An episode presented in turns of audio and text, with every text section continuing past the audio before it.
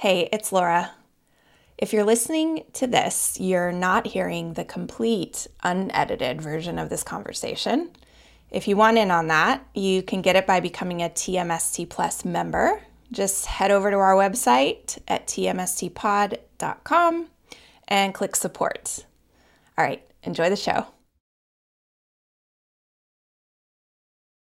Yeah, you're our first repeat guest. Oh, wow. I know. I'm very excited about that and I'm honored.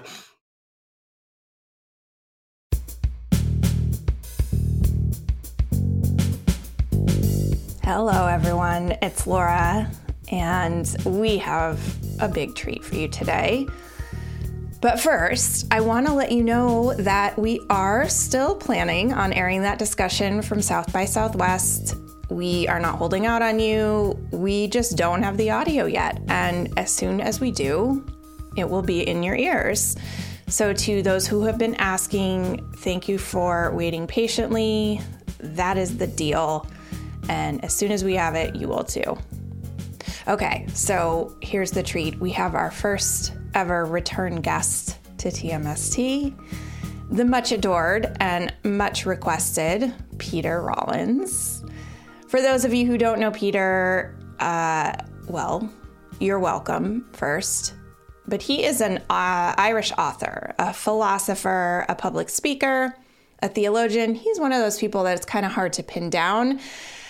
And he got his international reputation for turning the traditional notions of religion on their head. But what I have found about him is that he turns Uh, so many ideas that we sort of take for granted as a matter of course on their head. And most of our conversations have been around examining sort of basic truths. And this one is no different. We brought him back uh, not only because you'd requested him, and I love talking to him, but because we wanted to talk about certainty, or uncertainty rather, uh, and how we contend with it.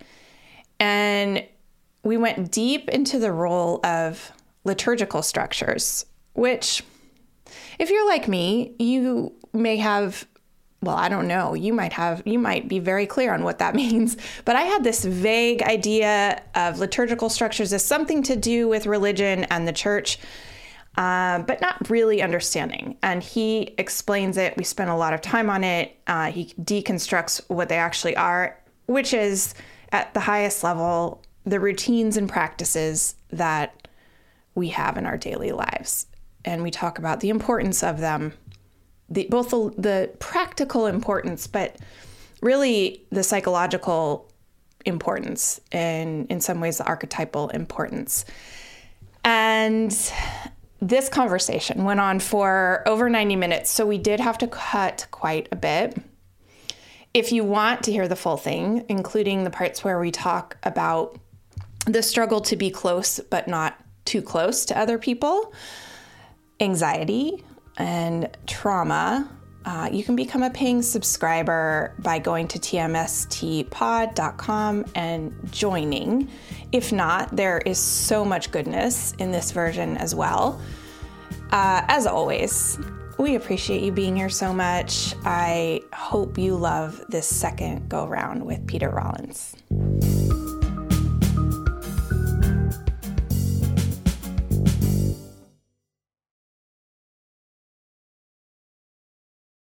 How are you today? I'm good. Are, is, are we officially on now? We're on, but... Oh, yeah, yeah, great. I can officially say hello. I unofficially said hello, of course, but now I can officially say hello to you. Yeah. Um, and it's great to be back and seeing you and chatting again. You you asked a couple of days ago, you said, wait, anything special you want to talk about? And I said, yes. Mm-hmm. We want to talk about uncertainty. Yes. I was very happy so, when you said that, because I was going, oh, you know, I'll chat about anything, but you said uncertainty. And to be honest, it's something I've been... I'm writing a book at the moment, and this is something I've been uh, doing some work on as well. So it's on, it's in my mind. Oh, I'm doing some courses on it. So yeah, it's up my street. Just as a little um, hint of where I would like to go, um, in yeah. case it gets boring for people, I'm going to tell them the end bit so that they still they keep listening. Okay, I can do it. Uh, I I would love to outline four different types of uncertainty, and the last one is the most interesting. The first one's the most boring, and the last one's the most interesting. And the last one will help us understand anxiety, how how to mm. be desirable to our partner, what what makes what what invokes our desire. So that's where, at some stage, yes. in an hour in an hour Stick from here, around, we're going to get folks. into that. Stick around, folks, for that. Yeah, I would love that. We'll we'll, we'll head in that direction. Yeah. We have this scripture, you know, that says that you shall know the truth, and the truth should. shall set you free. Mm-hmm. Start there, which goes beyond so far, far beyond any bounds of like religious dogma or structure or anything like that. It's a human desire. Um, but what you've alluded to is that sometimes when we think we're seeking truth, what we're seeking is certainty. Mm-hmm. And so let's talk about something that what was in that video actually, which is liturgy. And first, I want you to define what liturgy is, what you mean by liturgy. Okay, good. We've already jumped into lots of very interesting things. I know, um, I know. A lot in there. Yeah, like at, at its most basic, what I mean by liturgy is our rituals of life. Um, it might be going and meeting a friend every Tuesday for coffee. It might be playing poker every Friday night with your friends, going to the confessional or the coffee shop, uh, you know, whatever it is. That, but certain rituals of life that we have, some some of us, it might be going out every Friday or Saturday night to a nightclub and dancing and listening to music. Um, yeah. And w- so when I talk about liturgy, it's going like we're liturgical creatures. We we it's almost like we we need help often, uh, either in confronting our our truth, uh, which we'll come back to in a second, or in trying to hide from it. Uh, those are two very uh, uh, strong impulses. So you know, for example, the liturgy of the nightclub. Uh, is sometimes a liturgy that people engage in because they're in a job that they really don't like. So nine to five, five days a week, they have to do something that makes them feel dead inside. They're making mm. money for somebody else. They're not making enough money to pay their rent. They've got financial insecurities. They're not meeting people except as objects to to do work with. You know, so you do meet people, but they're, they're functions and you're a functionary of this system. And so your life is very... very difficult, and you blow off steam on a Friday and a Saturday night. You go out, you drink, you get drunk, you listen to loud music, you have a, a cathartic experience, which allows you to then go back into your life and do the nine to five again. Yeah. Like, the problem with that liturgical structure is it doesn't really help you confront things. It helps you avoid them. So what happens is you probably get into a rut where you do this every weekend, every Friday, every Saturday night, maybe even twice a week. And you use maybe alcohol or music or casual sex or whatever it is mm-hmm. to try to avoid your truth, the truth of, of your suffering. Um, but if I if I contrast that with, um, I always like to contrast it with the Irish pub. Uh, a few of my friends, actually, my, you know, one of my good friends, Jay Baker, who's, you know, he's been drive all his all his adult life. You know, he's an A A, but he loves the Irish pub. Uh, my friend Barry's the same. He doesn't drink, loves the Irish pub. And the thing about the Irish pub is, it kind of has the same liturgical structure as a nightclub. It has music, it has alcohol, and it has conversation. But, but mm-hmm. often to a different end. So in a, in an Irish pub, you might go in and have a drink, not to escape your problems, but to talk about them. You know, you have a drink, you sit, you have a coffee, and you sit and you talk about your life. Um, the music is not designed to help you be so loud and so pop that you kind of, again, just get into an ecstatic forgetfulness. But it's some sad Irish guy talking about how he lost his one true love to cholera and how he'll never love again, right? So the music yeah. connects you with your suffering, and you're able to have good conversations, not like in a nightclub where you can only say the most basic stuff because it's so loud. You, you can actually yeah. have a good old yarn and talk about life. There are two liturgical structures. One, I think, is a, is designed to help you avoid the truth. And the other is a liturgical structure that at its best can maybe help you encounter the truth that you would otherwise want to deny, the truth of your suffering, relationships, or life. So do you know where the, the etymology of liturgy comes from? Because I've always thought of it as a a function of the church. Yeah, you know, the only thing I know, and I don't even know this very well, but I think there was a, you know, you go back far enough and there's a real linking between drama and theater and theatrical stuff and yeah. then and religious ritual. And there is a real yeah. kind of like melding of those two things. Is it fair to say everyone has a liturgical structure to their life, consciously or not? Yeah, I would say that absolutely. We have, we have, and it's almost because, I mean, it sounds strange at first, although not at all when you think about it, is that we, like if if we could directly encounter our emotions and our fears and our loves and our desires, we actually wouldn't really have much need for music and arts and poetry. And like there's lots of things that that we wouldn't really need. But and even people who hear professional criers at funerals or the or the laugh, canned laughter in uh, comedies, right? These these all function in very interesting ways, with the idea being that we often need a song or a piece of art or um, a hug or the look of a stranger, whatever it is, to access something that we couldn't access on our own. And so really liturgical structure is simply some something that enables you to unlock something that that you can't really do on your own. That's so interesting. First of all, I didn't know that there were professional criers. Yes, yeah. To help people cry? You know, it's really interesting. The idea, even with a professional, the professional mourner, is almost like I can't access my own tears. I can't access my yeah. own suffering. But so somebody else, through their tears, I get some cathartic release. I begin to very subtly be able to mourn, to be able to to do my own mourning. So the professional crier, um, it's it's not in our culture, but in some cultures when you, where you have that, it's it's strangely, it's like, I can't even cry. I, I don't even have the ability to to to suffer yet. This is fascinating to me. It's almost like the manifestation or the animation or the I don't have a better word, of archetypal energy, like that presents itself in, in some kind of physical form or in meta, metaphysical form or something, so like music, art, so that we can, it's almost like it has to be abstract for us, for it to, to enter us. That's so interesting, this liturgical structure. Because I was thinking when you first started as more of a, like it's a routine or a a container for your life, like a rhythm that you set up.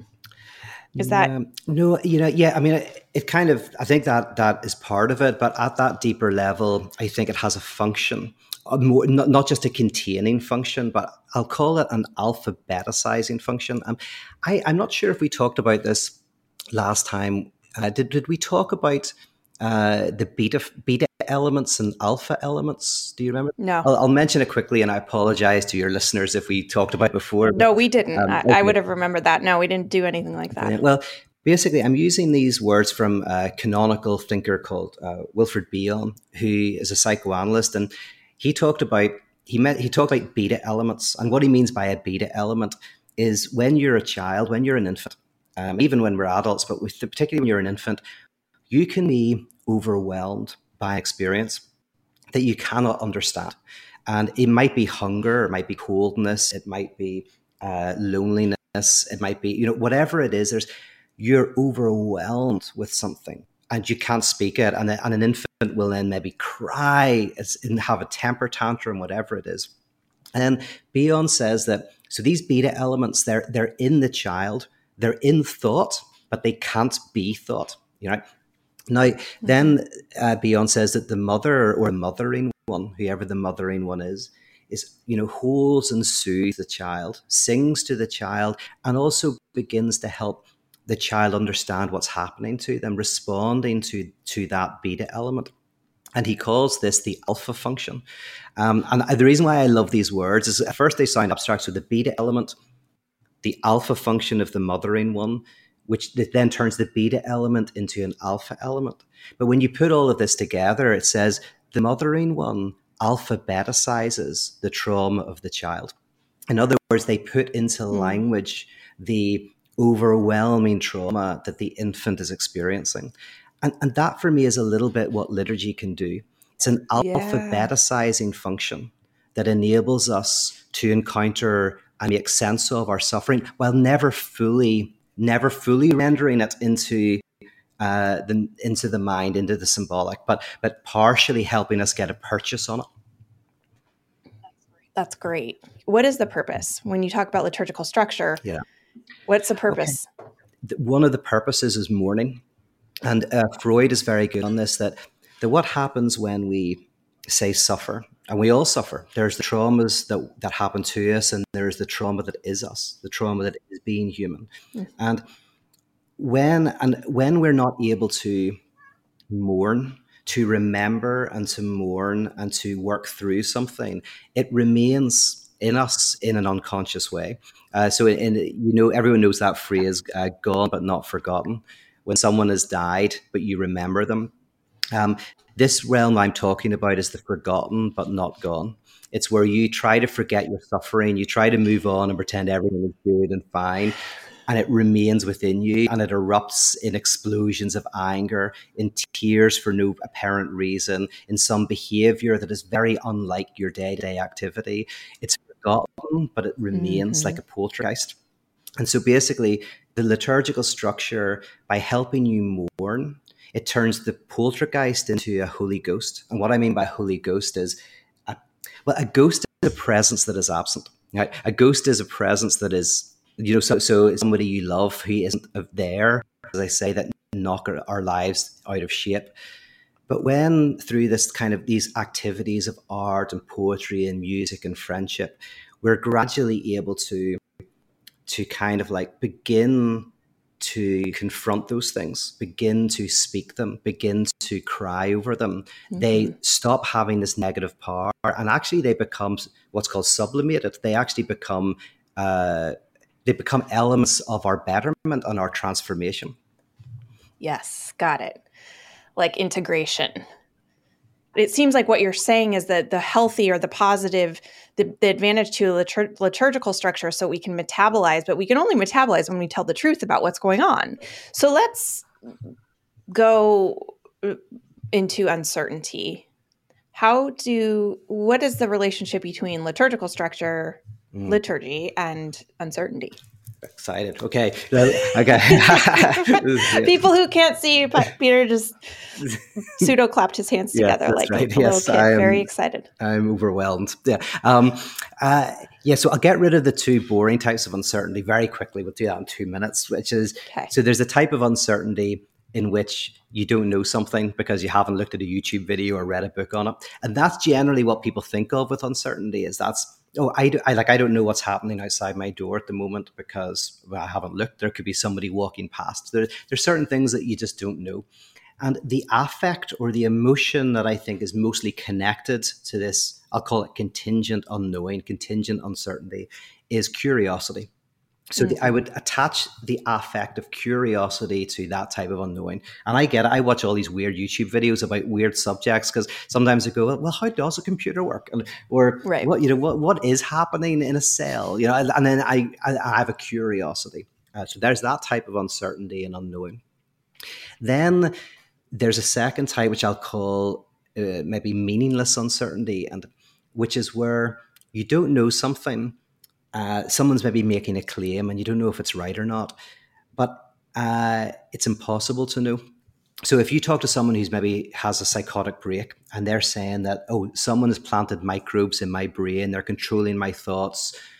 And then you say, well, well, we, we can test for that. I've got a device that will pick up electromagnetic signals. And then the person goes, oh, no, no, no, no. This device is so technologically advanced that it doesn't give off those signals. And so I go, well, we can give you an X-ray. And we'll say, oh, no, no, it doesn't show up in X-rays, right?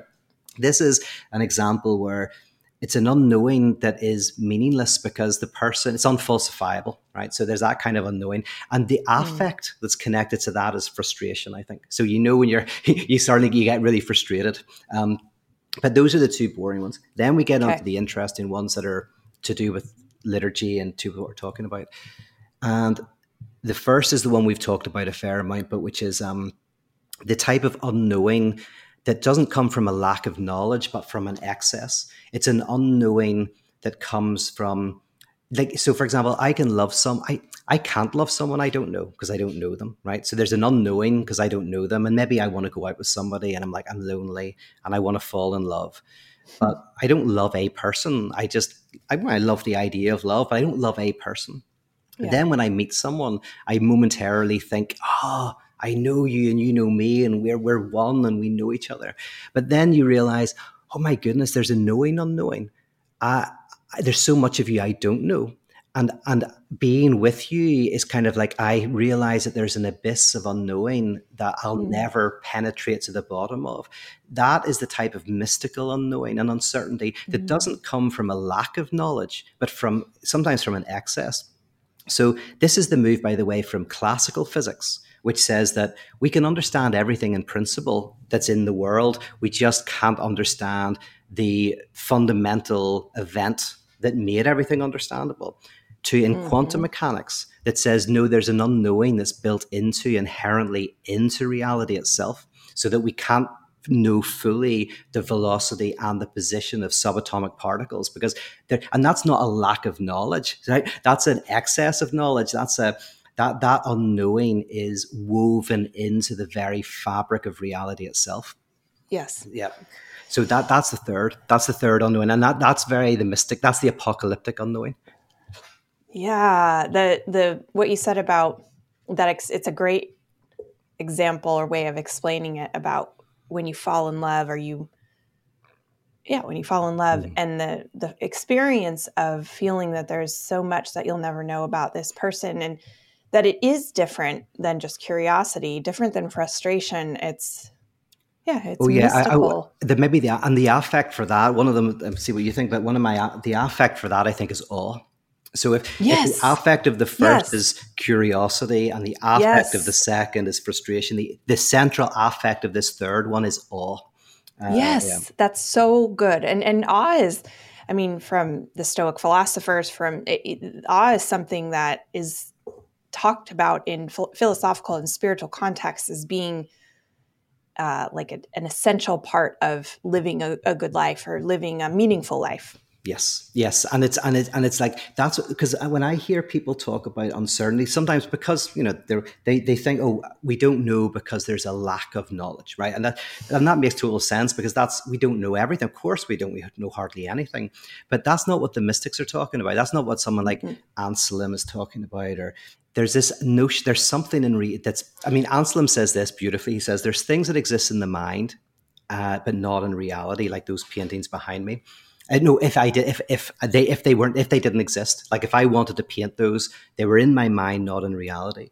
And then he says, "There's things that exist in the mind and in reality, which is when I do paint them. I didn't paint those, but I'm using the example. Yeah. If, I, if, yeah. if I did, they exist in the mind and in reality." And then Anselm says, "It is possible that something exists in reality, but cannot be contained by the mind, and that yeah. generates a different type of un- unknowing.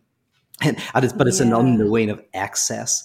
And and Anselm says that is the mystical experience. So even Rudolf Otto, in his famous book, The Idea of the Holy, he kind of starts off by saying, unless you felt overwhelmed by the influx of an event, he doesn't say it in these words, but he basically says the same thing. Basically, unless you've had the mystical experience, this book's not going to be of any interest to you because it's kind of mm. an event um, that that you feel overwhelmed by is the beginning of the mystical experience. So I really like that, but I but but it's not my favorite one. But go ahead, say say. Uh, say what no, I'm just I I love this because these types of conversations have historically, I think, been reserved for religious contexts, yeah. and there's so much skepticism around them because of the way that they're maybe presented in or interpreted in religious contexts, and and so it and there's this idea that. Yeah, you believe in fairy tales and magic. If you believe, if you believe, quote unquote, in something like this, where to, to me, when you present it like this, it's just it's a fact. It's much it's mu- is as much of a scientific fact as anything yeah. that there just simply are things in in the world that we cannot explain, understand, interpret in our minds. That we it's it's beyond just the the fact that we don't know the information. Yes, I love it because it, to me it's an argument for I don't want, I don't know if I should say this. Um, I don't want to offend anyone, but this is just where my mind is going. Like the atheism, where atheism is talked about is just, is I, I don't totally actually understand atheism um, enough to talk about it intelligently, but to think that like it's a denial of mystery. Hmm. At, the, at least that's how I put it, or yeah. how, how I interpret it, a denial of mystery. Yeah. So, I, and funnily enough, I'm I'm doing a course at the moment. It's called Atheism for Lent, and it's kind of a so, and it goes over various expressions of atheism, and because you know, as you can imagine, there there's like different shapes of atheism, just as there's sure. different shapes of theism. So, one one shape of atheism, which is you know the, the one you're mentioning, and it's kind of uh, it's got some interesting stuff to it, but it's basically just a denial of a conceptual theism. So there's religion where it goes like this, this is theism, this is who God is. And then atheism is a rejection of that. Now, yeah, interestingly, okay.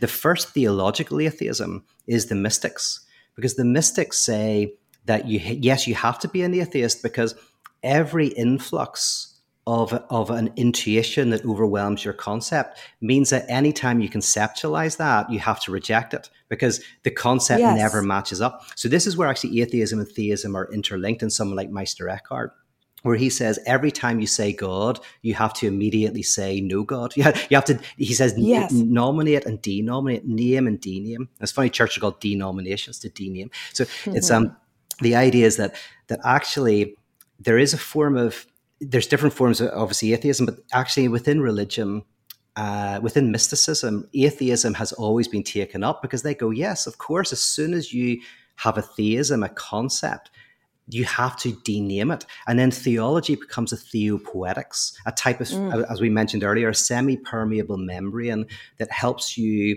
to navigate the proximity with this overwhelming event and help you alphabeticize it.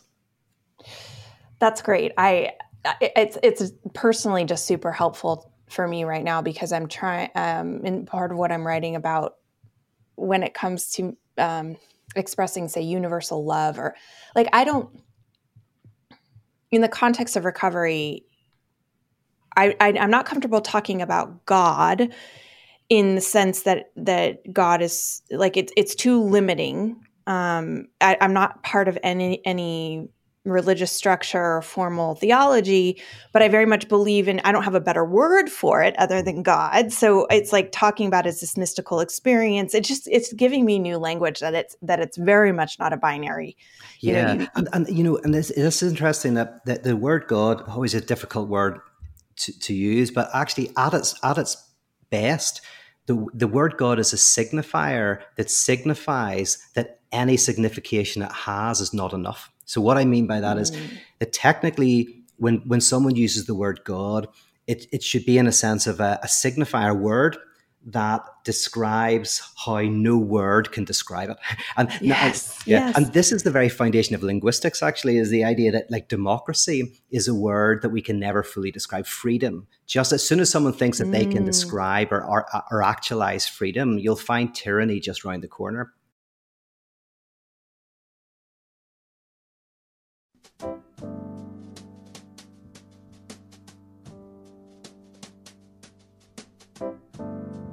Hi, I'm Michael. I'm the executive producer of Tell Me Something True, and I co-created the show with Laura. We built T M S T and our online community with the hope of creating a sane spot on the internet. We're really passionate about the ad-free nature of this work. Our belief is that this project will work best if we're not hustling to keep advertisers happy, and we keep our attention on you, the T M S T community. And this is where you can play a major role. T M S T Plus is the membership group that helps to keep this podcast going. Whether it's through a monthly membership or a one-time contribution, T M S T Plus members are vital to this experiment.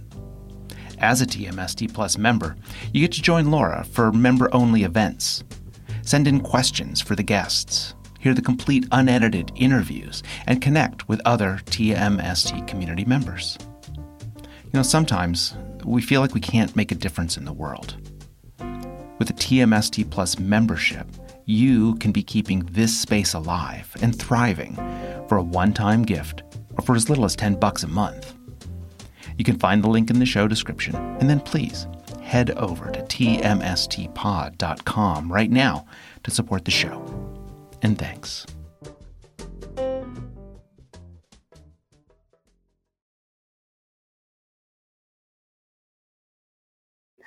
Man, what a predicament we humans are in with the the, the tool, the primary tool we have is language. Mm-hmm. And we can get pretty damn close, but it's never, it's only ever a symbol, our yes. best guess at a symbol. Yes. Yes, absolutely. And yet we, we only, we, we, when we think that, that it is the literal truth, that we can, you know, it, it just never is. And, and when we think that it's a literal truth, we get in trouble. Like when we, when we, I guess I'm just looping back to this uncertainty thing. Like we can only ever try, you know, it goes like to the Tao, the Tao Te Ching, where it's like, the, you know, the, basically if you think you know it, you don't know it. Yes. And if you say it, you don't know it. And if you don't know it, you know, the, the Tao, which you know is not the Tao. It's like yeah. all that mind bendy stuff. And the crazy thing is all of those ideas that, that, you know, some people, you know, like, you know, sometimes, sometimes feel right off or not, whatever, they're, they're actually not, as you mentioned, they're not specifically religious. So in, again, in linguistics, you can never eat an apple, right? So an apple, as soon as I'm in language, when I eat an apple, I'm not just eating an apple. I'm also, it might signify health, or it might signify a certain lifestyle. It might signify a rejection of my parents who maybe fed me chocolate. It might be something yeah. that I like. I like fruit in the kitchen because it looks nice. It, if I buy a pair of jeans, I'm taking these actually from uh, great philosopher Todd McGowan, uses these two examples. I just realized I was using them without... yeah, that's okay. Citation says, you know, noted. Yeah, but if you go into like even a, a Target and buy a pair of jeans, you never just buy a pair of jeans. So what are jeans? Like jeans are are a, are, a, are an item of clothing that at least originally were technically signified that you don't really care. Like they're work clothes, right? Jeans are work mm. clothes. I'm just, I don't mind. I just buy the jeans. But of course, as soon as you think like that, you're going, you're not just buying jeans because you don't care. You're buying jeans because of the symbolic significance of I don't care, right? And, and even if you buy rubbish clothes and go like, I really don't care, again, you're making a statement about your values as someone who doesn't put a lot of thought into those superficial things. That yeah. all of this simply means is that that that nothing is ever quite what it is. Everything is what it is and also not what it is. So it's not just some religious kind of weird notion about The, the Tao, it's uh, it's also about how we eat an apple. yeah, um, yeah. That's why everyone's always telling you the truth, by the way. Everyone's always telling you the truth because everything they do is telling you something about their... Everyone self. Is always telling you the truth, yeah. yes. Not with their mouth, that's the only thing. The only thing they're not telling the truth with is with their what they say, but they're telling the truth with the tapping of their fingers, with whether they wear jeans or eat an apple, you know. yeah. All right, so how do we bring this down yes. into real life? What maybe what we're going through right now is in a culture, the the moment we're in. Uh, why are you interested in talking about this right now? Oh yeah, that's a very good question. And um, yeah, and I, what something I love about what you were saying is like that this is this is relevant to everybody. Like so, the guy, the philosopher Jean-Luc Marion, who I mentioned briefly. He, as soon as he starts talking like this, and, and he calls it saturated phenomenon, he immediately goes, hey, don't think I'm getting all religious on you. Now, he happens to be religious, whatever, but he says, this is whenever you look at a piece of art. He says, well, if you go to, if you know everything about a car engine, like you've read books on car engines, and you bring your car in to get fixed, and then you try to show off to the, the mechanic that you know loads about cars.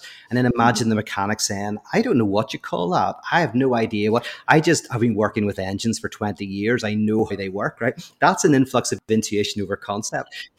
Yeah, so that, okay, got it. I was wondering where you're going with the car thing, but right, the mechanic might be like, I don't know all these words that you're talking about. I just know that this is the thing that's wrong, and yes. I don't even know why I know it. And and and for Marion, he he outlines four different types of this, what he calls saturation. And then he says religious mm. experience, if if if it, if it exists, is where all four are happening at once. So it's a saturation of saturation. So that's his idea. But then mm. the, the the question of yeah, what has this got to do with life and where we're going? Um, To do that, can I talk briefly about the fourth, the fourth type of unknowing, which we haven't touched on yet, which is the most interesting, Please. And I think has something really important to say today.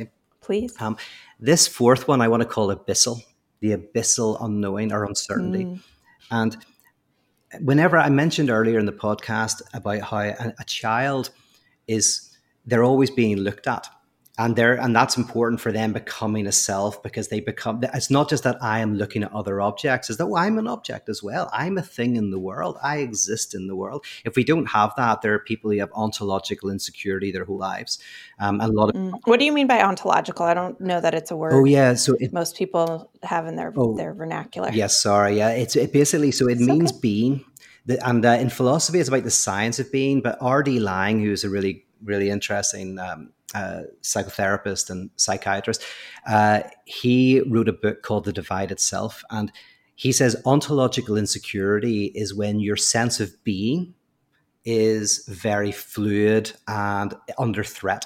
So and this is what's called psychosis or schizoid structure. And a schizoid structure is where somebody, sometimes they don't know where they start and where they stop. Sometimes they're in their body, out of their body. They experience depersonalization, derealization. Yes.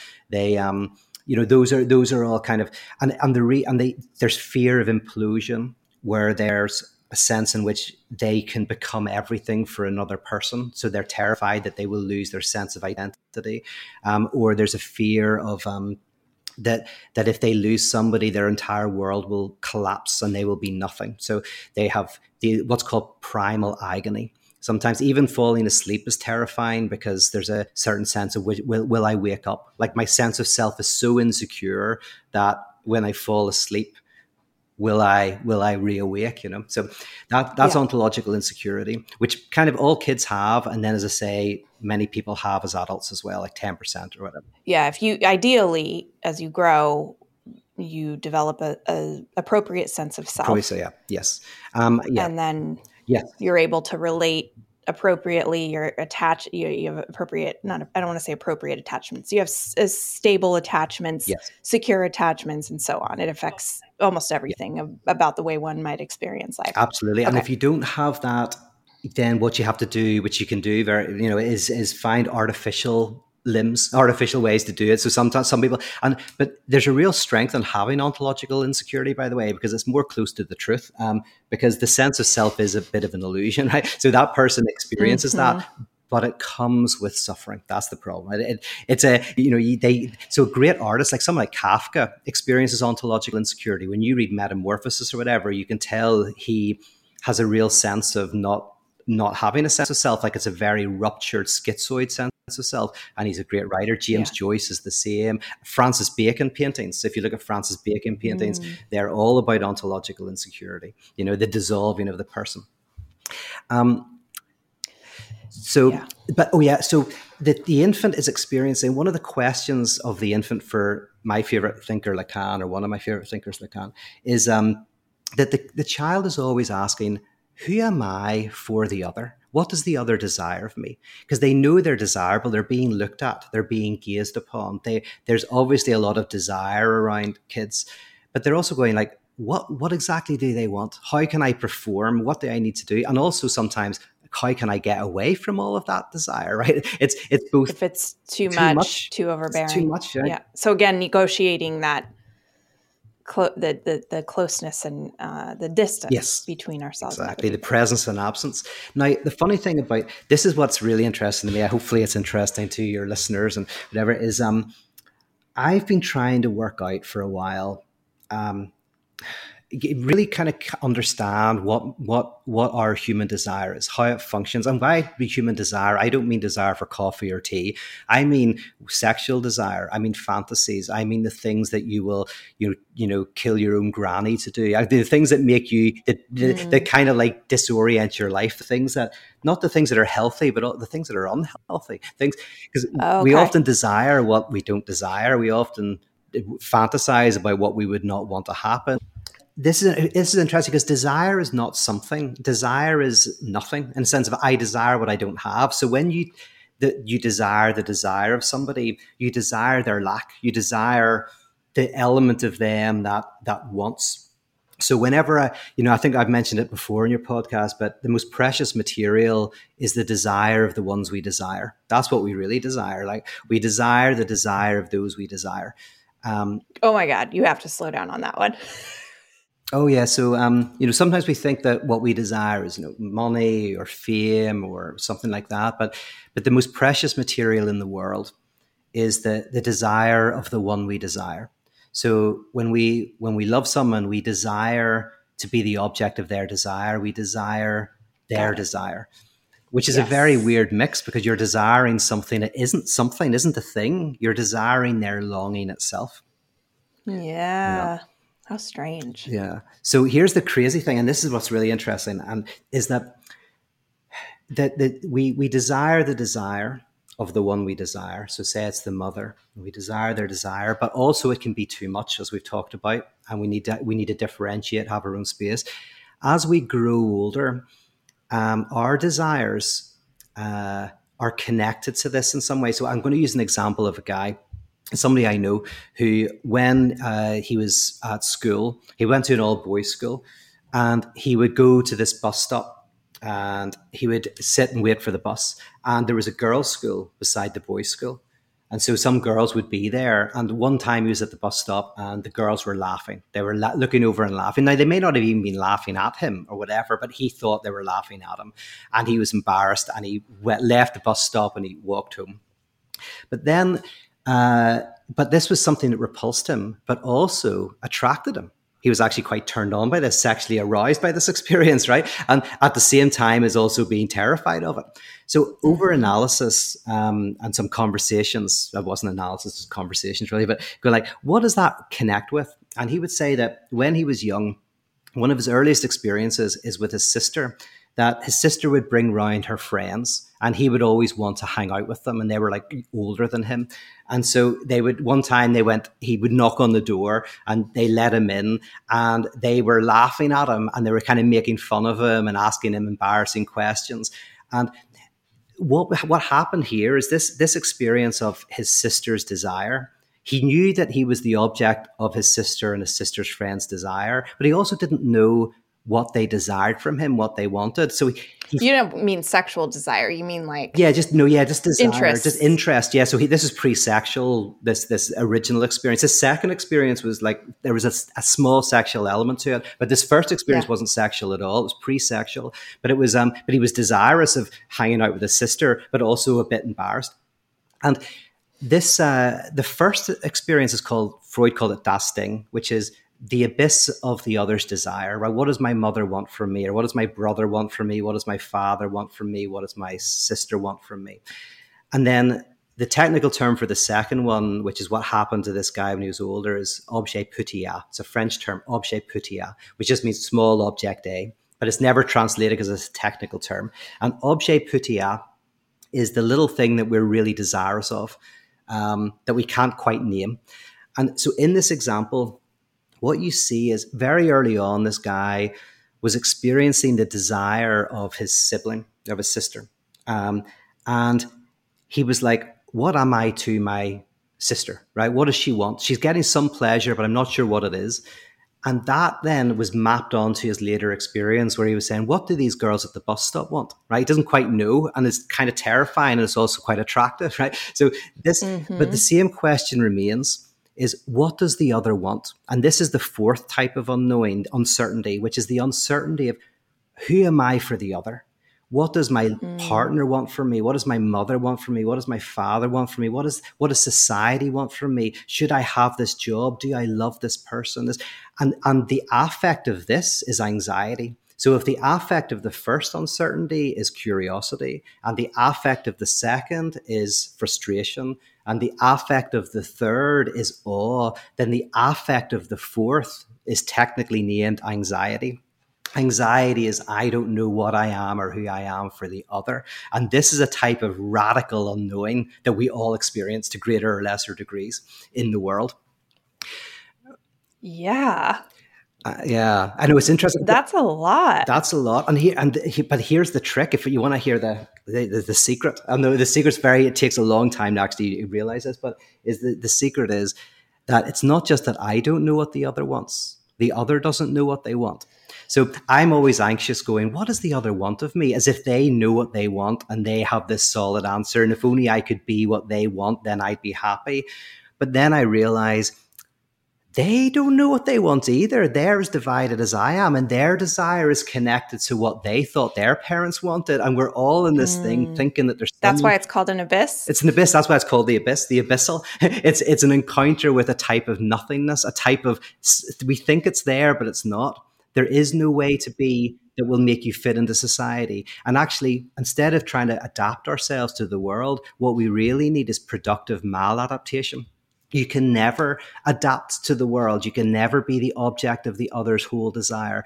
And and because they don't know what they desire, but we can somehow in, overcome anxiety by embracing it and enjoying the fact that we're all in the dark, in the abyss together. Why do we experience that anxiety? Like, w- why does that cause us anxiety? So I, I would say that anxiety at its most basic is the experience of not knowing what we should be or who we should be. So, and, and so in philosophy, it's said sometimes quite simply is like, you can fear something, but you're anxious of nothing. So in other words, you can fear being robbed, but anxiety is the fear of nothingness itself. So anxiety is, now Søren Kierkegaard says that, that anxiety is the evidence of our freedom. He actually calls it spirit. What is spirit is the fact that to be human is to not know what it is to be human. A dog is a dog, mm. a rock is a rock, a cat is a cat. You know, we don't say someone is uncat-like. Oh, that cat is very in-cat. But we talk about people being inhuman. So to be human is to be a question to yourself, to not know quite what you should do, who you should be, where you fit in. And the genius of Kierkegaard is he says, this is why we should never try to overcome our anxiety. Because if we overcome our anxiety, the the payoff is being in a zombified, uh, catatonic state. Rather, we overcome anxiety by somehow allowing it to breathe, by by mm. by bringing it into us, by saying, "Oh, this is evidence of our freedom that we we none of us quite know what we should do. All of us have imposter syndrome. All of us feel like we don't quite did we act correctly at the party." Um, I saying quite the right thing. I went to a party recently that was really fun, but I felt at the end for some reason that I had maybe said something that that that was inappropriate to the host. And I'm going like, like mm-hmm. and I'm sitting there thinking, and but probably everybody at the party in different ways comes back going, did I, you know, it's, was I okay? You know, this, this is part I of know. It is being human. Can you imagine if we could witness like those a- bubbles above people's heads of just anxiety meters and, and the scripts at a party? It would be so fucking funny. The the I like I want to just comment on what you said because yes, this, in, when you experience anxiety, it is this the the. The utter frustration of it is that it doesn't have a name. Mm. When you can name, if there is something you're actually afraid of, you feel better because then you can reason through that. You can talk about it. You can pin it. You can contain it. It's got a container then, but the true anxiety has no container. And then that is the, that is the anxiety part. It's just this dread or this doom or this feeling that, that something is just wrong. Yes, yes, one hundred percent. And this is and this is why this last one in particular, I think, is important to think about for today, because our we want to avoid this anxiety at all costs and reju- and kind of think that we know what the other wants and what we want. And and then we can condemn people. We think they're this and they're that. And we create purity cultures of clean and unclean, of inside and outside, all ways of avoiding anxiety, of saying that that to a certain extent, right, we're all in a society together. We're all neighbors. You don't have to like your neighbor, right? But we're not enemies. An enemy is someone you can get rid of and destroy. A neighbor is someone you have to share social space with. That we're mm. in this environment of like where we're having to navigate each other. And there's an idea, there's a book that's coming out soon called by Richard Boothby called Embracing the Void. And in this, he argues that love of neighbor, at, at its most basic, what what it means to love the neighbor is to be able to confront the abyss of their desire and be able to, you know, not reduce them to some sort of expression of yourself or whatever, is to somehow to love your neighbor is not to love them in so much as they're like you, is to love them in their abyssal dimension, in their in their anxieties, in their unknowing, to mm. somehow be able to tolerate that and to argue and discuss with them. And this is where I think in a, in a society that cannot tolerate anxiety, some of the results are overprescription of drugs, um, scapegoating of people who are different from us, um, mm-hmm. and, uh, you know, a desire to lock ourselves away from those difficult encounters. Yeah. And so do you, f- I don't know that you have the answer to this, but maybe you have some thoughts. Are we, are we actually more anxious now than we've ever been? Or are we, or, or are, have we just pathologized anxiety? Yeah, no, that's a great question. I mean, so in Paul Tillich's book, The Courage to Be, he, he beautifully um, kind of articulates that anxiety manifests in different ways in, in our lives, both historically and individually. And he outlines three. Um, And they are historical, but also you can you can maybe see yourself in one of them more than another. One is the anxiety of death, which is because death is an ultimate nothingness. So we're all hurtling right. towards a potential nothingness, even if there's something on the other side, we're not sure. So it's like under so we're kind of like there's a type of anxiety over death. Then he says, but and, and that was a big anxiety, especially if you live in a society where people are dying young, where maybe you have a family where you expect three of your kids to die, uh, where death is all around you. That anxiety is going to be pretty strong. Then he says that there's the anxiety of guilt. And the anxiety of guilt is also a type of nothingness, because to be guilty is to say, I am not who I should be. I am somehow lacking in, you know, I imagine this is who I should be and I'm not it. And so there's guilt, and guilt has a historical moment, and you think of the birth of Lutheranism and, and that kind of thing. Mm-hmm. Um, and then he says there's the anxiety of meaninglessness, where you kind of feel that your life lacks meaning or purpose, which he thinks is connected mm. to the modern world, right? Which I think is very interesting. I was going to say, yeah. that's, that feels like the modern affliction, and almost like a, a, a absurd, like... effect of modernity, yes, of things going so well, yes, yes, yes, that we have this new anxiety that's arisen because we're not just trying to survive. You know, I was listening to this uh, talk the other day uh, with Sam Harris, how the the long course of history up and it was only up until the last hundred years or so where the norm was war. Yeah. The norm was. That's what people expected. And, and there were brief periods of peace, but you always kind of knew that they were brief periods that, that, that the norm, the default was, was to be in war, mm-hmm. to be in battle. And so this kind of absurd, I guess it's a product of modernity, yes. is that we, you know, we, we, we have so much freedom. We have so much that there's space to argue about, that, to feel the meaninglessness, because there's so many choices, there's so many options to pursue, there's so many ways to go wrong. And like you said, that our our culture is structured around the ability, like we we can very easily check out of our experience at any time. We can we can create liturgical structures where we don't have to. We can avoid. Yeah. Forever until it becomes so painful to avoid. Yeah. And, and we have and, to do something different. Yeah. And another element of modernity that, that I think is really, really important, and uh, philosopher Heidegger brings this out to a certain extent, is that there's there's kind of worldviews that can exist at times. And one of the worldviews that we live in, and a worldview is like a... Um, it's like the water you swim in. You kind of don't see it. It's it's like an ideology. Yeah, it's ideology, exactly. That's what yeah. you see through. And one of the one of the, the predominant notions is... You'll notice this when people talk about, say, optimizing their life or life hacks or whatever, is that, that there's a certain sense in which we have turned ourselves, we start to think of ourselves in mechanistic ways. Mm-hmm. There's a, yeah, so we start to treat ourselves and each other in a very crudely materialistic way. And there's so some of the existentialists bring this out very powerfully, um, from Sartre to Gabriel Marcel to Camus, all of these.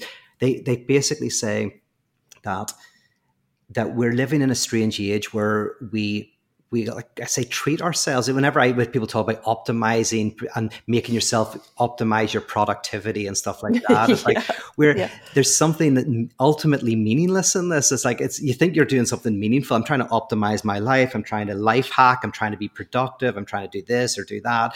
Um, there's something about we're we're missing just the mystery of being.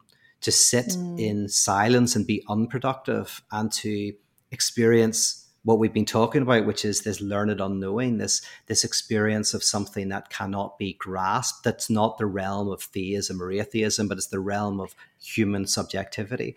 Um, yeah. And so, and the beautiful thing about Tillich is he says in all of these, the point is not to get rid of them, but to find a way to tarry with them. Um, it is, by the way, it's all. It's, it's possible that science may may effectively abolish physical death, but it still won't abolish lack, meaninglessness. And, yes, it can't. It can't abolish the Das Ding or the objet a. So uh, you know, it's like uh, you know, Nietzsche yeah. said. Um, he, there's a famous parable of this king, King Midas, I think, who captures a demon and enforces the demon to tell him what the secret of a happy life is. And the demon laughs and says, oh, it's already beyond you. Why do you ask? I mean, it's to never have been born. But he says, but, you know, if you're lucky, you can die soon, right? And what I love about this parable is, if you could extend your life indefinitely, but you cannot enjoy your life, that would not be heaven, that would be hell, right? There's something right. about about eternal life is not about mere longevity. It's about a type of infinite depth in the moment at one point in mm-hmm. temporality. And mm-hmm. and and for me to experience that that depth is not in avoidance of our anxiety, but in some way making peace with our anxiety.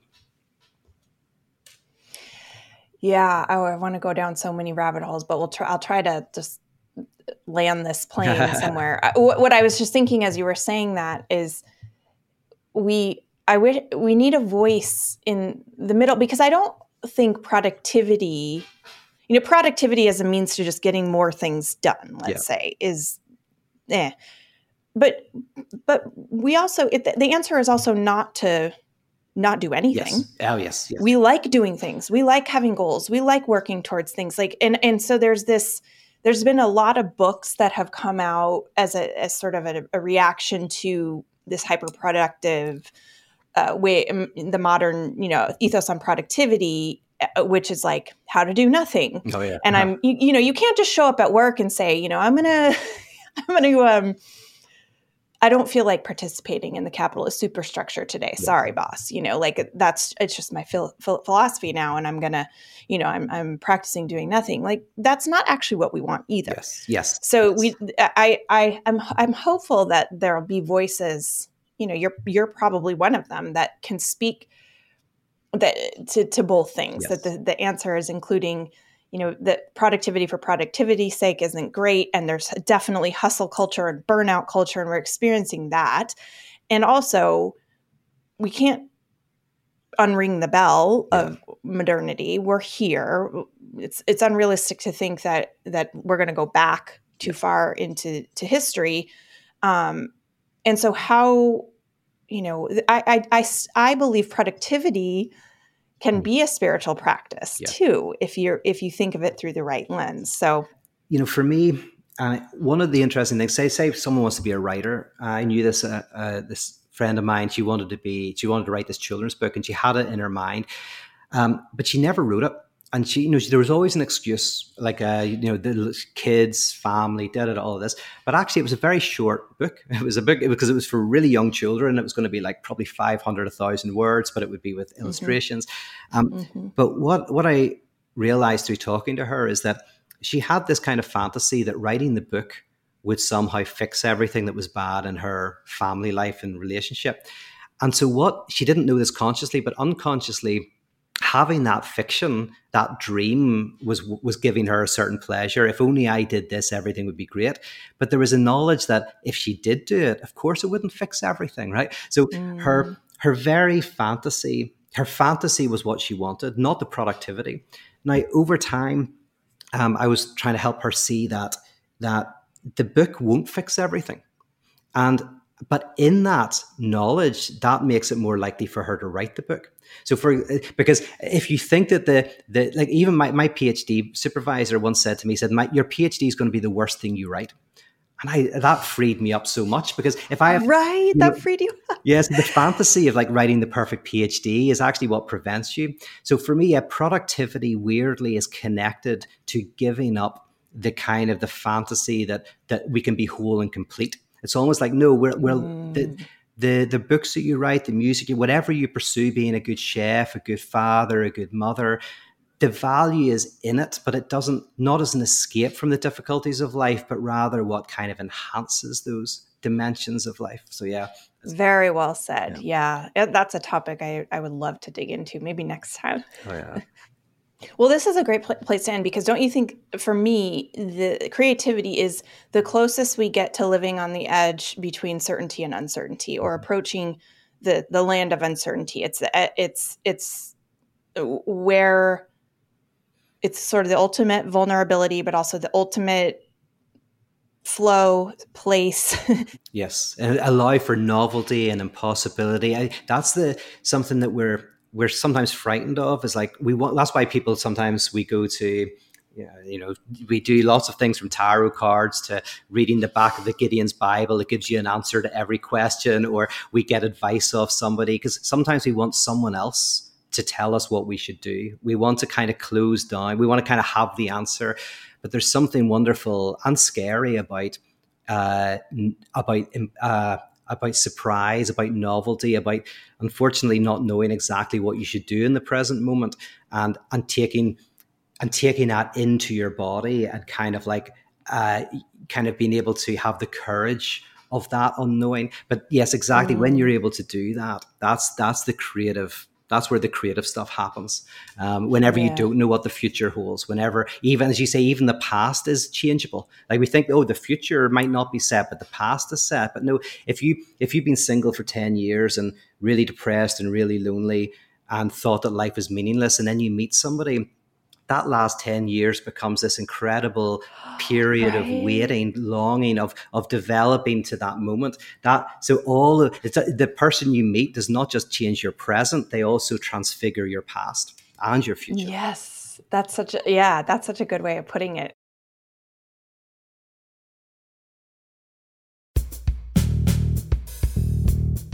All right, thank you so much for being with us today.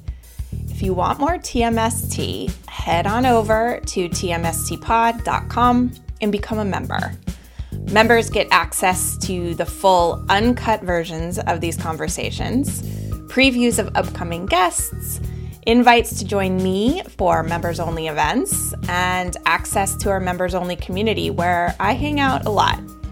We decided from the beginning to make this an independent project. We don't have sponsors and we don't run ads. This means that we can make the show all about you and not what our sponsors or advertisers want. But it also means we're one hundred percent reliant on your support. So my request and my invitation is simple. Support the show by becoming a member, or you can simply make a one-time donation of as little as five dollars. I cannot stress this enough. You can make a huge difference for as little as five dollars. Please head over to t m s t pod dot com right now. Tell Me Something True is engineered and mixed by Paul Chufo. Michael Elsesser and I dreamed up this show, and we're looking forward to joining you online and next time on Tell Me Something True.